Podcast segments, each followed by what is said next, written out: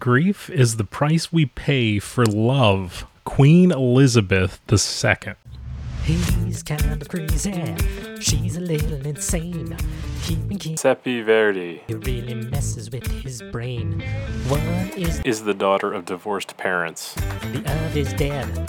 That's why it's so uh, messed up in the head. It's a Twilight Arby's. playcast.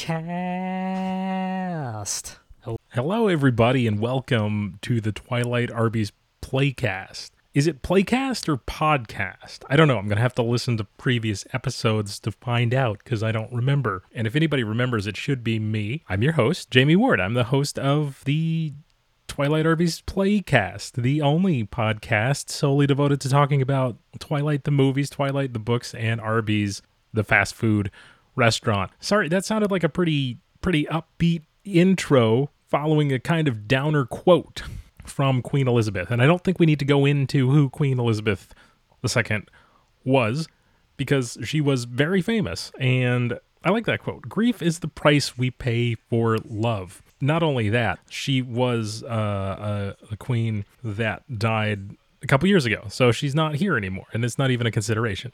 Not not not a consideration. Now the people that loved her are experiencing the very quote that she is quoted there as saying, and that's a pretty important quote to give this week because I have been reuniting with some some older friends that I haven't talked to in almost a decade. We all we all lost a mutual friend who was a wonderful person and it's been interesting reminiscing about his life and I know that you have heard things about that that I have discussed over the last couple weeks in real time too the situation that was going on and the evolution of my grief and also the evolution of my excitement about finding those Arby's keychains. But it's really interesting talking talking to these mutual friends and there's almost a difficulty in it because it's it's when you're when you're reminiscing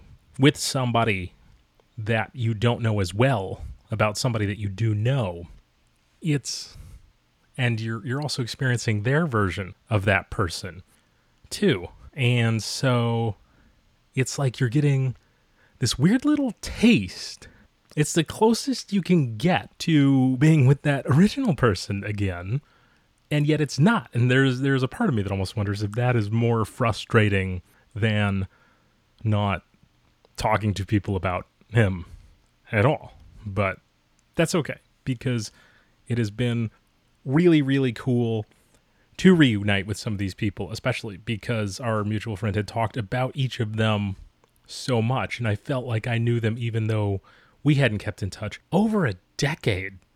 One of these guys I have been talking to the last couple days, we met for the first time, I think almost 14 years ago in an improvis- improvisational comedy class.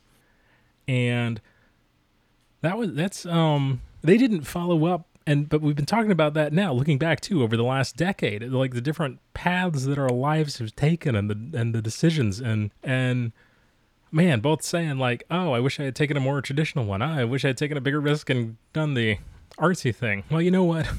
The the conversation that we're having the two of us is a tale as old as time. And it is not, not only that it is a conversation that we are both representing the two dueling parts that exists in possibly most people's existence on a day-to-day basis when they're asking themselves have i taken the right course of action in life? Have i taken the right path?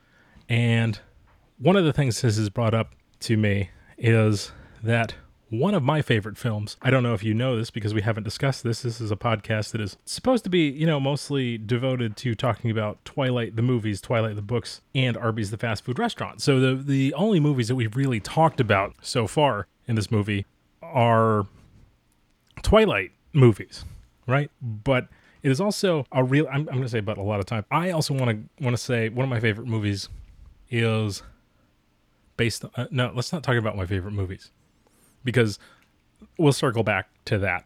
One of my favorite books is called The Silver Linings Playbook by Matthew Quick.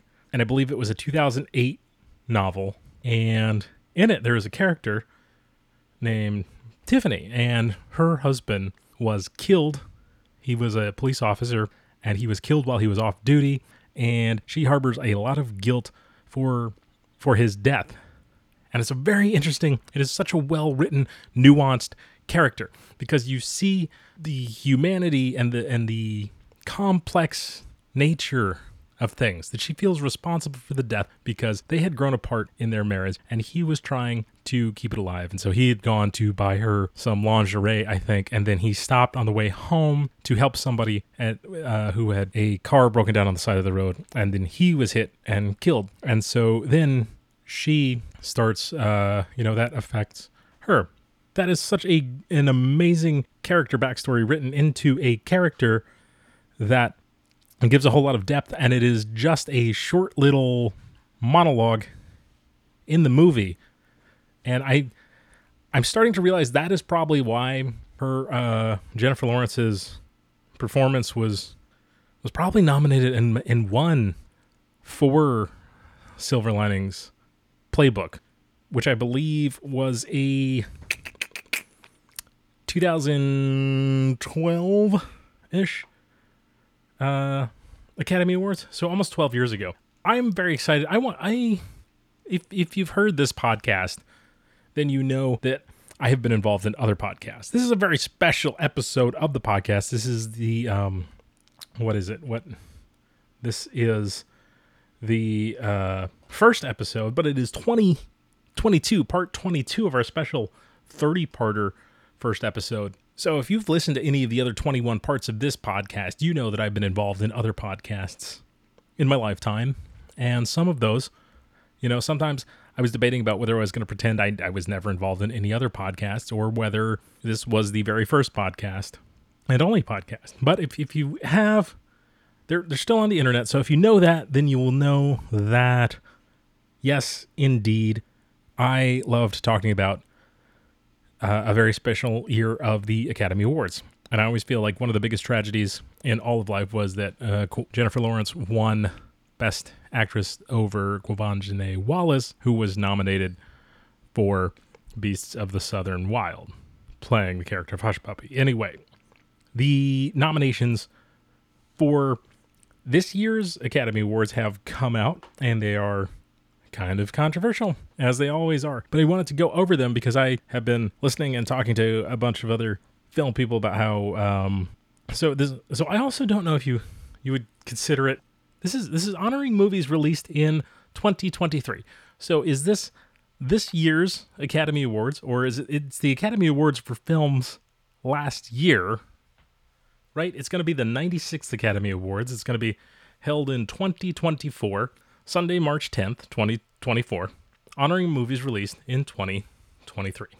The nominees for actor in a leading role uh, you have Bradley Cooper for Maestro. He was also an actor in the movie Silver Linings Playbook, which was based on The Silver Linings Playbook, my favorite book, which we talked about earlier. Colman Domingo, Rustin, Paul Giamatti, The Holdovers, uh, Cillian Murphy, Oppenheimer, and Jeffrey Wright, American Fiction. Okay, and actor in a supporting role.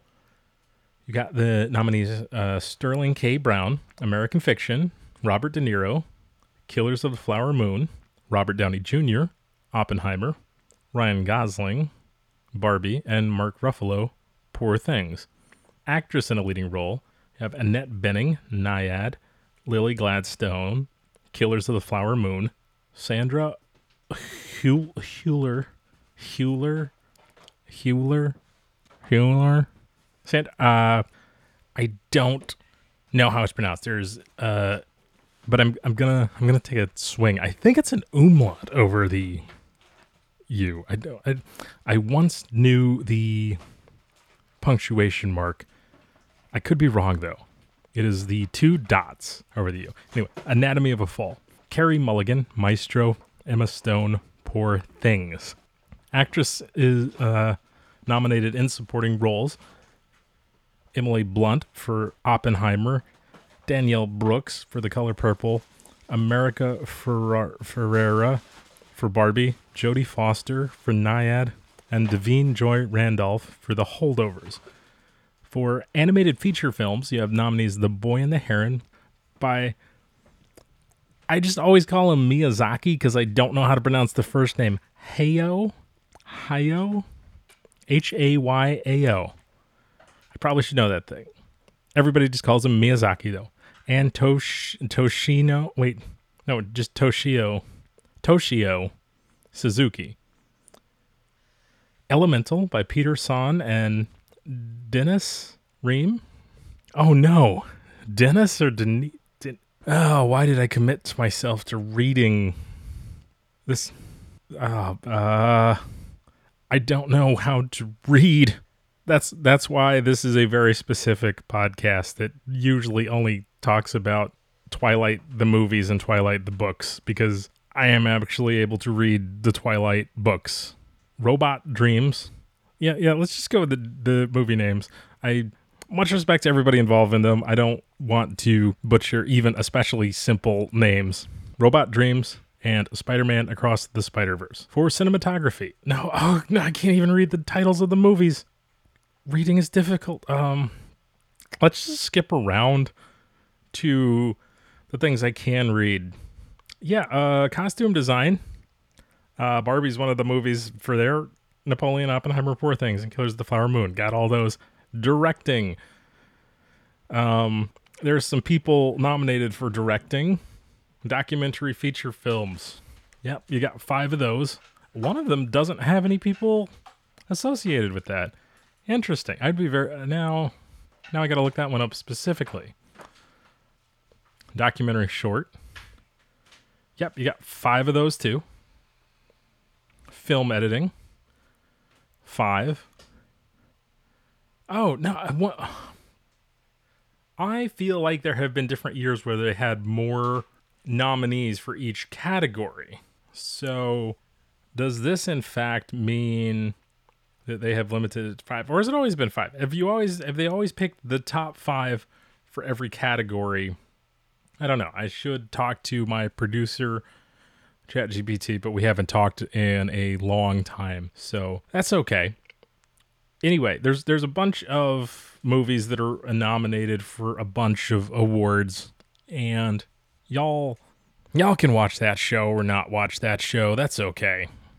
So I don't know. It's late, and I think I think we're gonna wrap this up because I've now embarrassed myself with the inability to read pretty simple English language words. But that's okay because we we made an effort.